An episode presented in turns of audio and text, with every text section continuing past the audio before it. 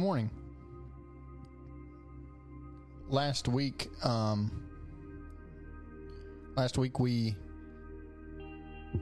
got through the first five verses of James, uh, chapter five. Last week, James was pretty harsh um, towards these wealthy people that were in his, involved in his uh, congregation, and James challenged them to examine how they attained their wealth. Uh, he challenged them to examine what they're doing with that wealth and um, what their attitude is towards their wealth.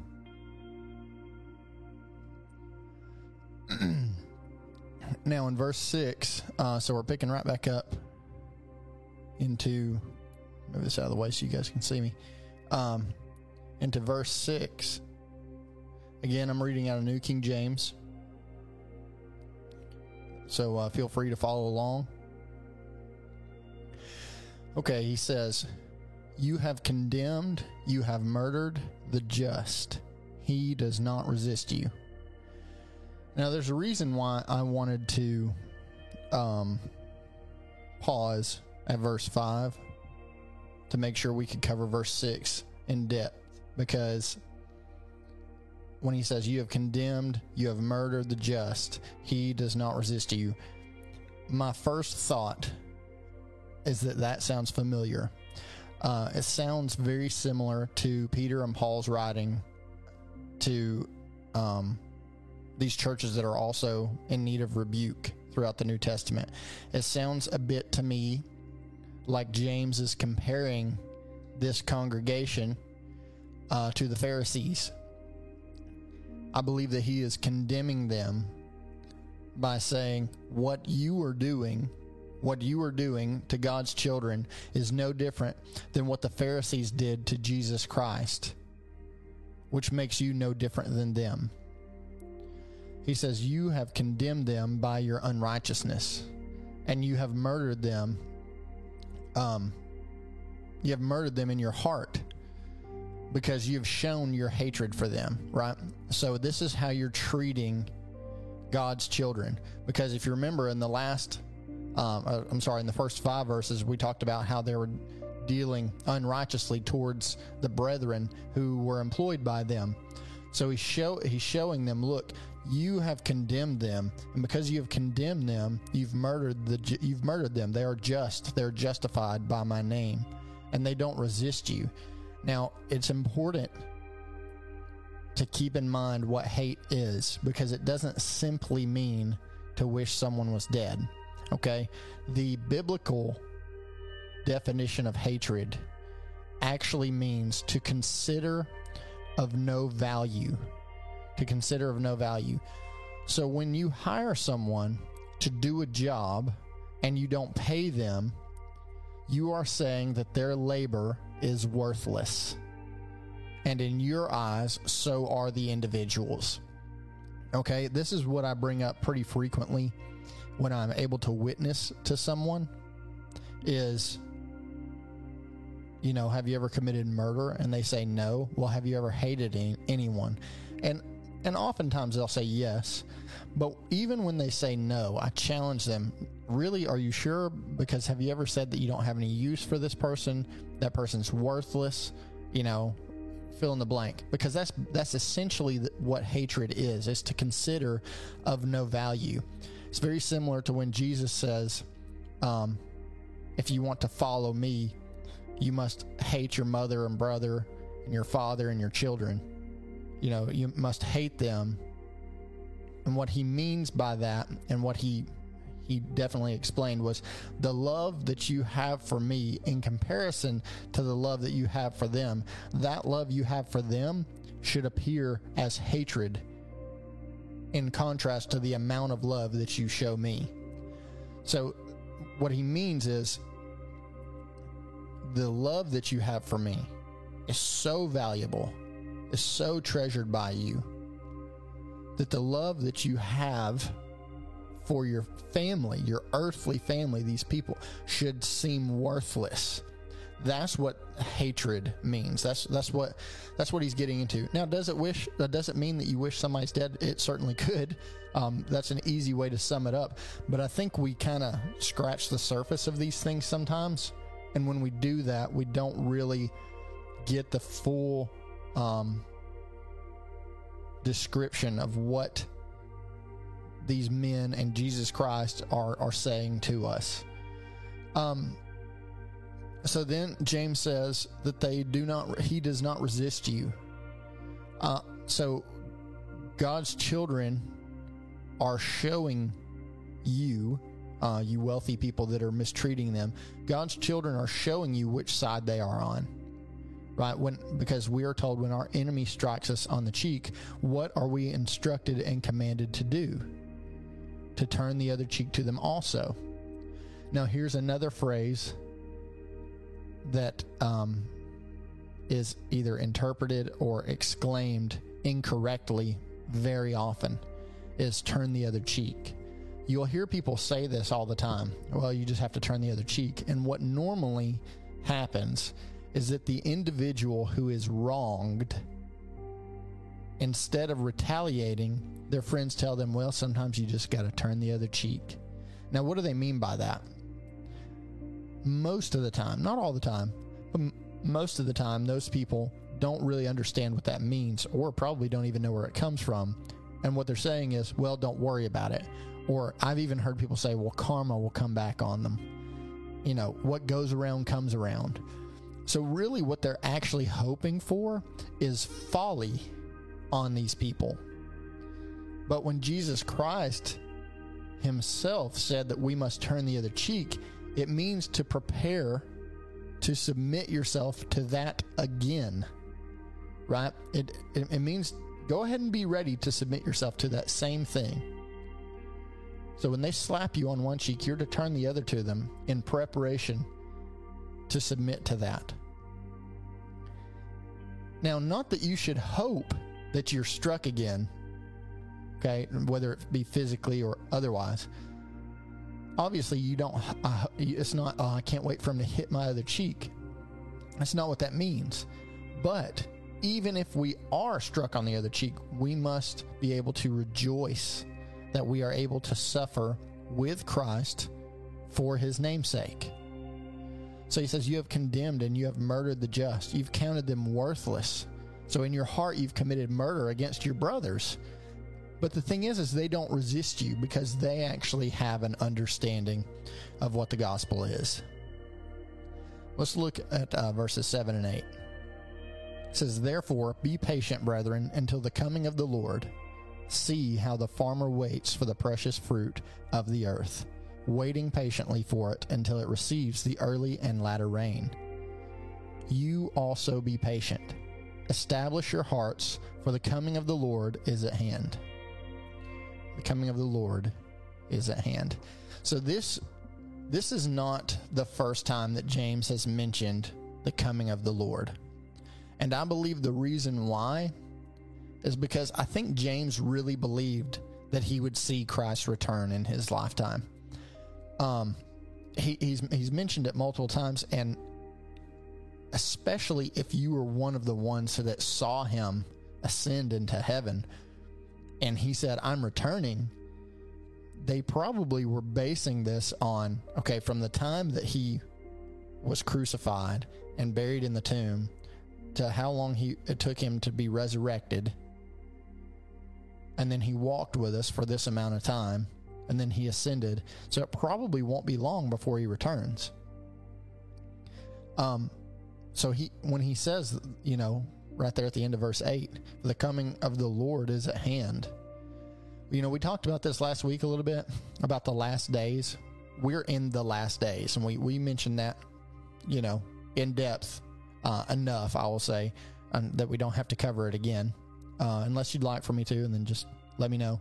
But he's telling us to be watchful, right? Um, Nick, Nicky James told this story once and I believe it was uh, a relative of his. Could have been his mother or his grandmother. I, I, really can't remember. You'd have to ask him.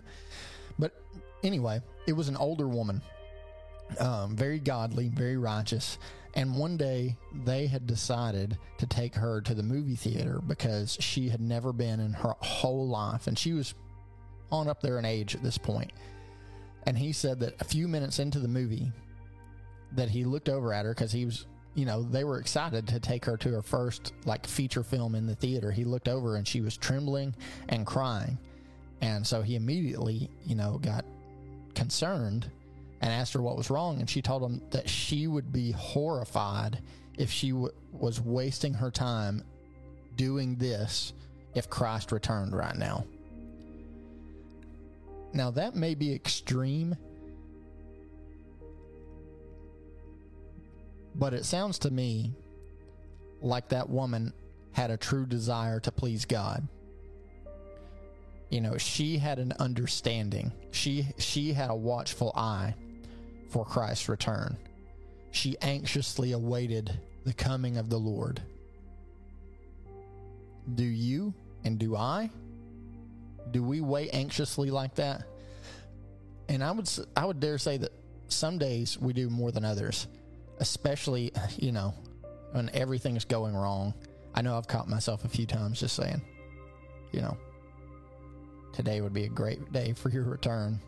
you know, that sounds horrible. I don't mean to sound uh, morbid in any way, but you know, for those of us that have an understanding of his return, we do long for it in a sense. And in a sense, you know, we hope to see our kids grow up and them get married and them have kids and us get to play with our grandkids. We, we but every now and then it's really pushed to the forefront of our minds. So we know, and we even say that we believe that the coming of the Lord is at hand. We know and believe that his coming will be like a thief in the night, that no man knows the day or the hour, not even Christ himself. But he is waiting for the Father to say, Go. Right?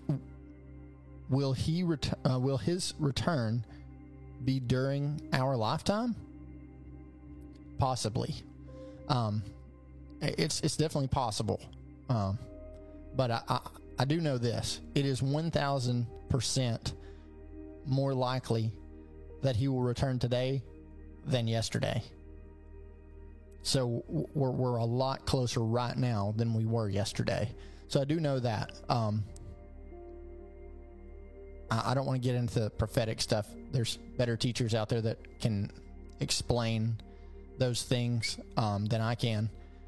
Um, I'm still learning that. But each day, we are that much closer to seeing Christ's return. So we should be ready. We should be anxiously awaiting. Now, am I telling you that you shouldn't go see a movie in the theater or whatever? No, I, I, obviously that's not the case. I'm not telling you to do that. Unless you feel like you shouldn't, then you shouldn't, right? The end of chapter four.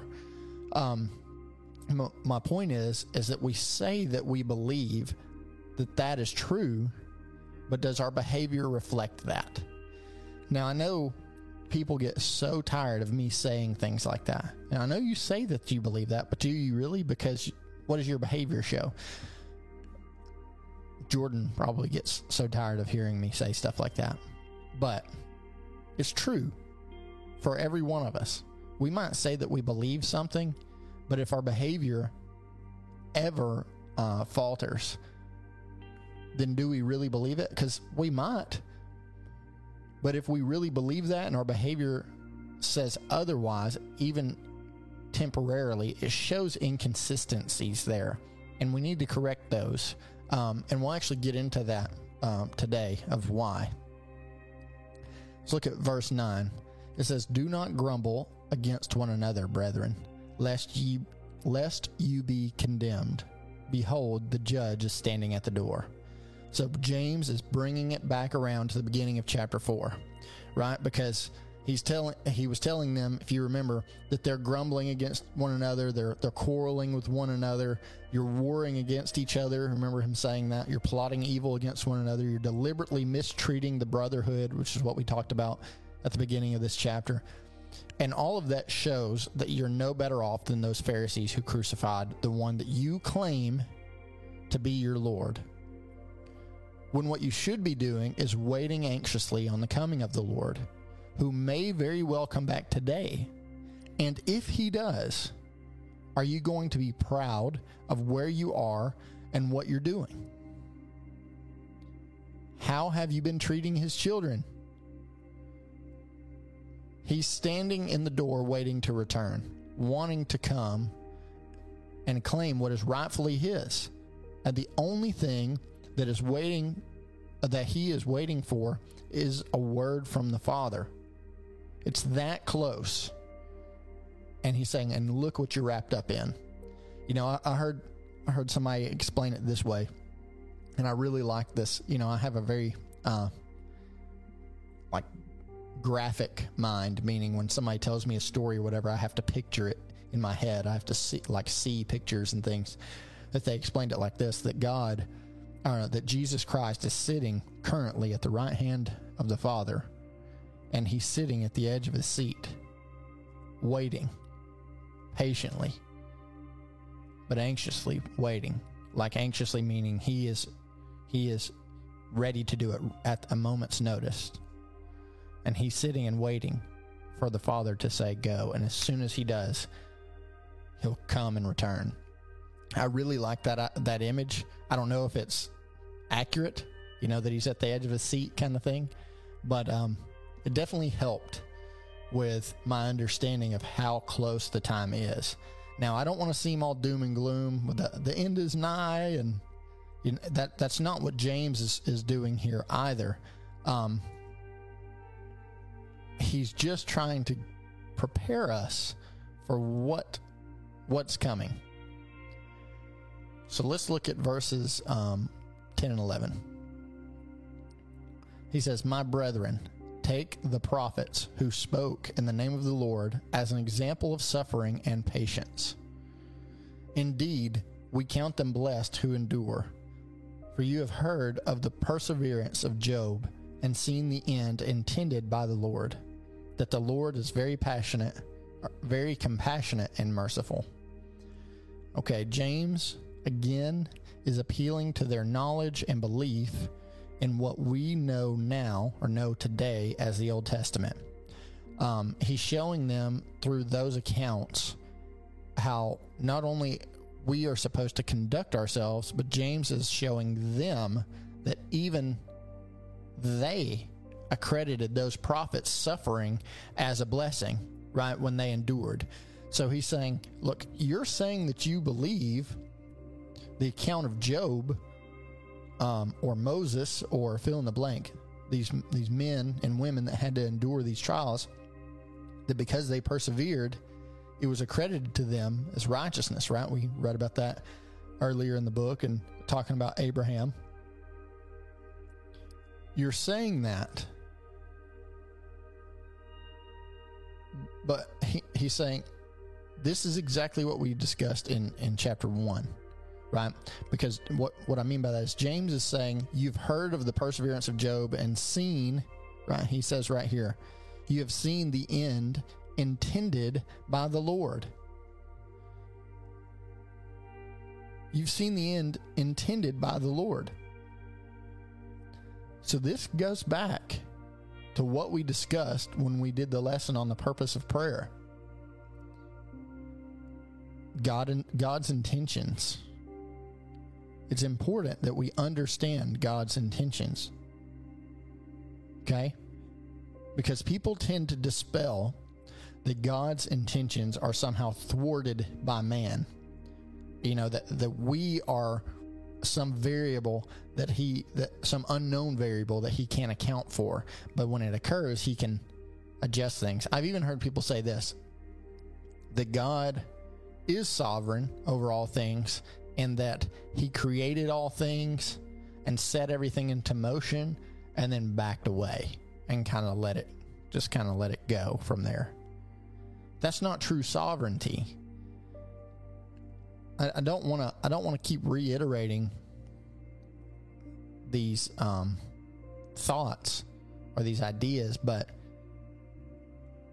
either God is sovereign or He isn't. So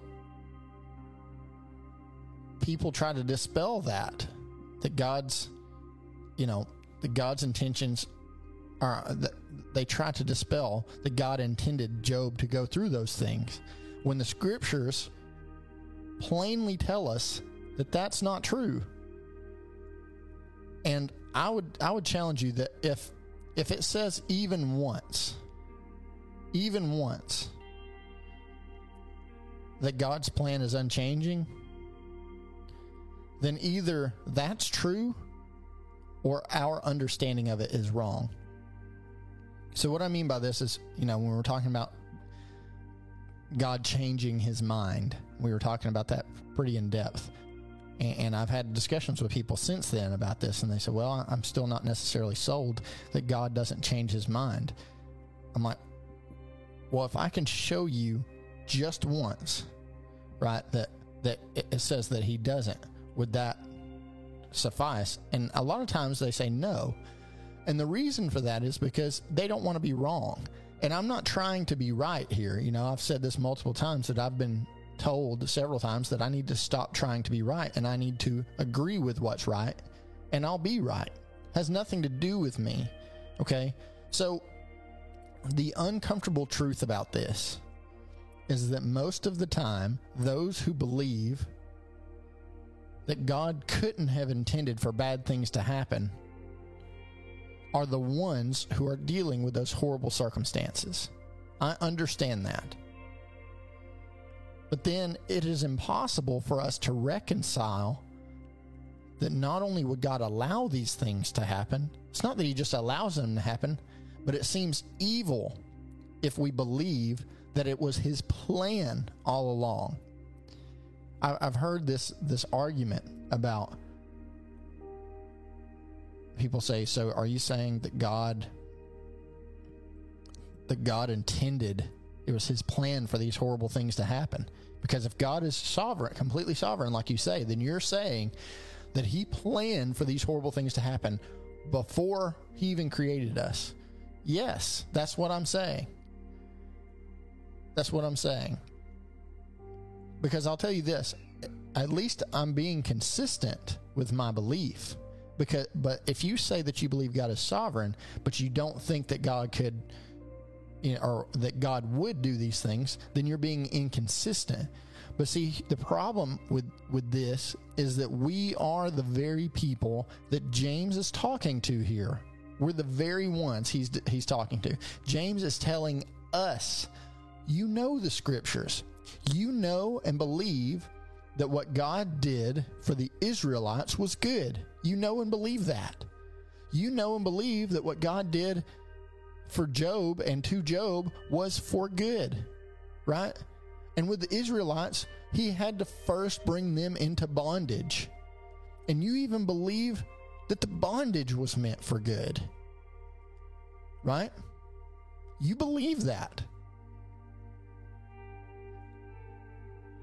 But now that you, personally, you and me, are the ones exposed to a fiery trial that we can't quite see the end to, now we try to justify it. Now we try to say, well, clearly, God wouldn't plan for this horrible thing to happen. He's telling us not to do that because when we do, we are misrepresenting who He is. So I'm going to say this again and again and again and again. If you do not agree with the holy scriptures, if you do not believe that what it that it means what it says, now does it mean more than what it says sometimes? Sure. But it it does mean what it says. But if you try to somehow misrepresent it and say, well, he can't really mean that, you've got a choice to make here. You can either worship the just and holy God as He is and as He always will be, or you can choose to worship this other God who wouldn't do something like that, which is worshiping a God of your own creation, which is idolatry. I know it seems like I'm constantly harping on that, But I believe that idolatry is so rampant, not only in America and the world, but in Alabama and Arab, in the church. It's everywhere. Because people misrepresent who God is through numerous reasons. Either they're lazy and they don't want to do the work and, and study and the, and pursue Him, which I would challenge you. If that's the case, you may not actually believe that what He's saying is true, which means you may not actually be a Christian. Okay, you may just be lazy, or you have some sort of preconceived notion or opinion, and now the scriptures contradict that, and you don't like it. So, what are you going to do about it? You're going to try to justify it some way and say, well, it clearly can't mean that. When you do that, that is idolatry. I don't know. I know. I know. It seems like I'm, you know, it says right here, you know, compassionate. I guess I'm just passionate about this. Is that I, I want to expose that. I want us to get on the right track. The the way is is straight and narrow, right? The gate, the there's a narrow gate there, and we have to make sure we are on the right path. We can't deviate from it. So remember, I said um, that is it is impossible for us to recognize, or I'm sorry, recognize, to reconcile those things. That if God is all sovereign, then how could He not just allow, but to plan for these horrible things to happen? Well, because without God, it is impossible to reconcile that those things. To us, it would seem like an evil puppet master controlling all these things, just doing what he would with it. But when we trust God and we trust his plan, then even we can't see it now because we we we have I, I like to think of those horse blinders. We have blinders on because we can only view time in the present. Now we can we can look back through a small scope, right? Through a small lens of what happened in the past. And the reason why I say uh, I say it like that is because you weren't there to experience it. So you're having to base this off of other people here. So you have a very narrow scope, right, of the past. So the only thing that we can really witness is the present, and we cannot see what's going to happen in the future. But if we trust God, and we trust His plan, and we believe Him, then we know that He is going to be glorified through it no matter what. That's God's intentions for all things. That's His intentions for all things that He would be glorified. Why did He create everything? So that He would be glorified. Why did He allow Adam and Eve to sin? So that He would be glorified. Why did God cause the Israelites to be enslaved? So that He would be glorified. Why did God allow the Holocaust to happen? So that he would be glorified. Why is God causing you to go through your trial that you're dealing with right now? It's for the very same reason, so that he would be glorified. Why would God allow his son to die? So that he would be glorified. And finally, people ask, why would God, this all loving God, send anyone to hell? When they're asking the wrong question, when the question should be, why would this holy, righteous, just God pardon anyone who has sinned against him and allow them to escape his wrath? Not why would God send anyone to hell? Why would a loving God condemn them? But but how could a just God how could a just God pardon anyone who has sinned against him? It is all so that he would be glorified. It's why we're here. It's why we wake up. It's why we do anything. It is all for his glory. Remember, I even said a couple of weeks ago, talking about that, that we all will glorify Christ when we die one way or another either by we will glorify him by his his perfect mercy and grace, or we will glorify him through his perfect justice. We should find comfort and joy in this because we now know, as his children, how rich in compassion and mercy he really is. At the end of verse 11 there. Verse 12 says, But above all, my brethren, do not swear either by heaven or by earth or with any other oath, but let your yes be yes and your no, no, lest you fall into judgment. This is this is pretty self-explanatory. Um be accountable. Be credible. If you have to say I promise after telling someone that you'll do something, then you probably have lost some credibility along the way. Um, most of us probably even know someone who, when they say that they will do something, you know, you can you can take it to the bank. You can expect it to be completed without a second thought. Um, we should also be in pursuit of that same attribute. You know, imagine if our words held that amount that level of credibility and then we presented them with the gospel. What kind of effect is that going to have? You know what um if if if you have that much credibility then when you present them with the gospel they will at least know that you believe it to be true and you believe it enough to say something about it and one of my favorite quotes of all time is from the magician uh, Penn Jillette because um, Ray Comfort tried to reach out to him several times and witness to him. Finally, uh, several years ago, he was able to. And while he was uh, speaking to him in a hotel room and all this, um, he actually went like afterwards. You know, Ray had he gave him a Bible and asked him some questions and things like that. Well, he goes away. Well, then you can actually look this up on YouTube, and I encourage you to. That uh, some somebody was interviewing him, and Penn, uh, Penn had actually mentioned it. Um, he had mentioned that, yeah, you know, a Christian came and, and tried to, uh, I don't know if he said convert me or something like that, right? And the interviewer was immediately annoyed and offended. And they were like, well, we're going to, you know, took it as an opportunity to kind of bash Christians in a way. And um, he actually said, uh, oh, yeah, so, so I bet that's irritating or whatever, you know. And he said, no, no, I don't, I don't take it that way at all. As a matter of fact, I'm flattered by it because here's the deal. He believes it's true he said, Now, I'm not totally convinced yet, but he believes it's true. And he said, he, believes it's true so much that he believes that there's a place called hell.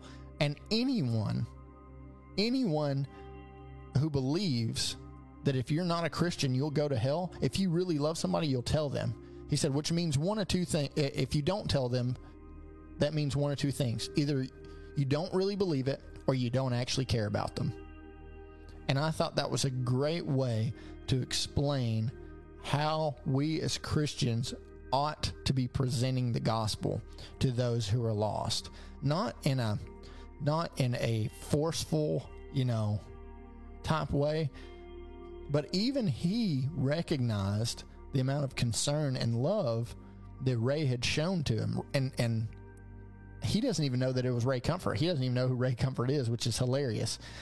Um, but my, my point is this, and, and so is so is Penn's here, is that imagine someone that that Penn actually knew and could count on and held his his that person's words as as truth incredible. And they came to him and said i am concerned for you and i love you and it's because i love you. I must not I have to, but I must. I can't not. I must tell you that you're headed to hell. And without true belief and repentance and the, grace of Jesus Christ, that, that you'll spend an eternity there. Imagine how much weight those words would hold with them. Now, I've heard Penn mention this very encounter multiple times in multiple interviews, which means that it spoke to him enough that he even said he went and did his research and has been reading his Bible. Now, this has been years ago. I don't know if he's still doing it. But that really says something. Let your yes be yes and your no be no. You have to maintain credibility. You have to maintain your credibility. And it doesn't take much at all to lose all credibility towards someone. So when you tell someone you're going to do something, do it. Otherwise, tell them no. Because we in America have adopted this method of not wanting to hurt anybody's feelings when they ask you to do something. So we kind of go, you know, somebody asks you to come to some get together. Oh yeah, yeah, we'll try to make it. You know, well, I mean, you're and you have no intention of really going. That's not okay. You know, I know you're trying to be nice. You don't have to be rude, but you can just basically you can tell them no. I would rather you tell me no than say, "Oh yeah, well yeah, we'll try to make it." And then when you get home, go, "Okay, we got to try to come up with some excuse of why we're not going or whatever." You know, we don't need to do that. We need to be transparent with them. We need to be gentle. We need to present things in love, obviously, but we need to let our yes be yes and our no be no. So we are going to stop there. Um, we're going to pick back up and hopefully finish the book of James next week. Um, we're going to chat, or, um, I'm sorry, verse 13 is, is pretty heavy. So we're going to spend a little bit of time there and then we're going to try to finish up chapter 5. So, um, again, thank you so much for watching. If you are new, please make sure you uh, subscribe down here somewhere and you click that little notification bell to let you know whenever I post uh, new videos. Um, almost all of them will be, you know, Bible studies of some kind. But again, I just want to say thank you guys so much for watching. Um, thank you for your time and your patience and your prayers and your commitment to this class. Um, I hope you have a great week. And with that, I will see you um, next week.